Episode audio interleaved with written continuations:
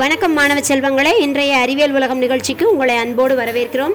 இன்றைய அறிவியல் உலகம் நிகழ்ச்சியை உங்களுக்கு வழங்குபவர் திருமதி பா. ஹேமலதா இடைநிலை உதவி ஆசிரியை கலைமகள் அரசு உதவி பெறும் தொடக்கப்பள்ளி வடமதுரை வடமதுரை ஒன்றியம் திண்டுக்கல் மாவட்டம்.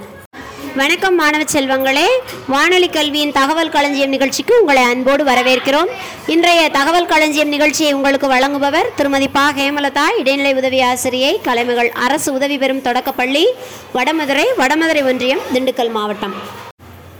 கோடை காலம் தொடங்கி இருக்கக்கூடிய இந்த காலகட்டத்தில் பொதுவாக வரக்கூடிய வெப்ப பக்கவாதம் என்று தமிழில் அழைக்கக்கூடிய ஹீட் ஸ்ட்ரோக் அதை பற்றி தான் நாம் இன்னைக்கு பார்க்க போகிறோம் ஹீட் ஸ்ட்ரோக் அதாவது வெப்ப பக்கவாதம் அப்படின்னா என்ன? அப்படின்னா இது ஒரு அவசர மருத்துவ நிலை. இந்த நிலையின் போது மனித உடலினுடைய வெப்பநிலை நாற்பது டிகிரி செல்சியஸ் அல்லது அதற்கு மேல் அதிகரிப்பதோடு சூரிய வெளிப்பாட்டுக்கு உட்படும்போது அதாவது சூரிய ஒளி நம் மீது படும்போது அந்த வெப்பநிலையை தாங்க முடியாத நிலை ஏற்படும். அதைத்தான் ஹீட் ஸ்ட்ரோக் அப்படின்னு சொல்லுவாங்க. பொதுவாக அந்த நேரத்தில் நம்முடைய உடலானது வெப்பம் அதிகமாக உணரும்போது அந்த அதிகப்படியான வெப்பநிலையினை வேர்வையின் மூலமாக வெளியேற்றி உடல் வெப்பநிலையை சமநிலைக்கு கொண்டு வரும். ஆனால் இந்த வெப்ப பக்கவாதம் ஏற்படும் போது அப்படி செய்வதற்கு நம் உடல் தவறி விடுகிறது. அதனுடைய விளைவாகத்தான் இந்த ஹீட் ஸ்ட்ரோக் என்று அழைக்கக்கூடிய வெப்ப பக்கவாதம் ஏற்படுகிறது. இந்த வெப்ப பக்கவாதமானது வெப்பம் சார்ந்த நோய்கள். அதிலும் குறிப்பாக கோடைகால சூழ்நிலையின் போது அதிக நேரம் சூரிய வெளிப்பாட்டில் சூரிய ஒளியில் இருக்க வேண்டிய கட்டாயம் நேரிடும் போது குழந்தைகள் மற்றும் பெரியவர்களுக்கு இந்த பாதிப்பை ஏற்படுத்துகிறது.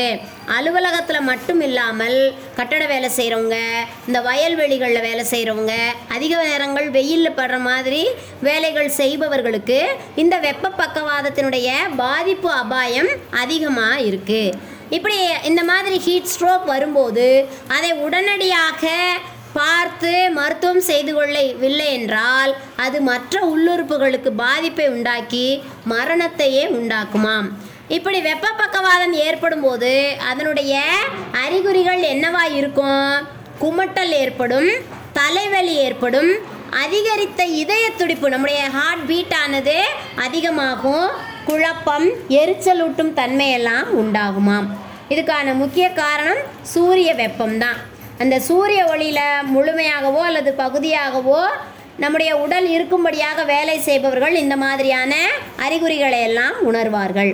அதோட இந்த முக்கிய அடையாளம் மற்றும் அறிகுறிகள் இதோட இன்னும் என்னவெல்லாம் இருக்கும் அப்படின்னா வேர்வையின்மையுடன் சிவந்த சூடான அல்லது வறண்டு போன சருமம் மூச்சு திணறல் மயக்கம் சோர்வு. இதெல்லாமும் கூட இந்த வெப்ப பக்கவாதம் ஏற்படும் போது நமக்கு உண்டாகலாம்.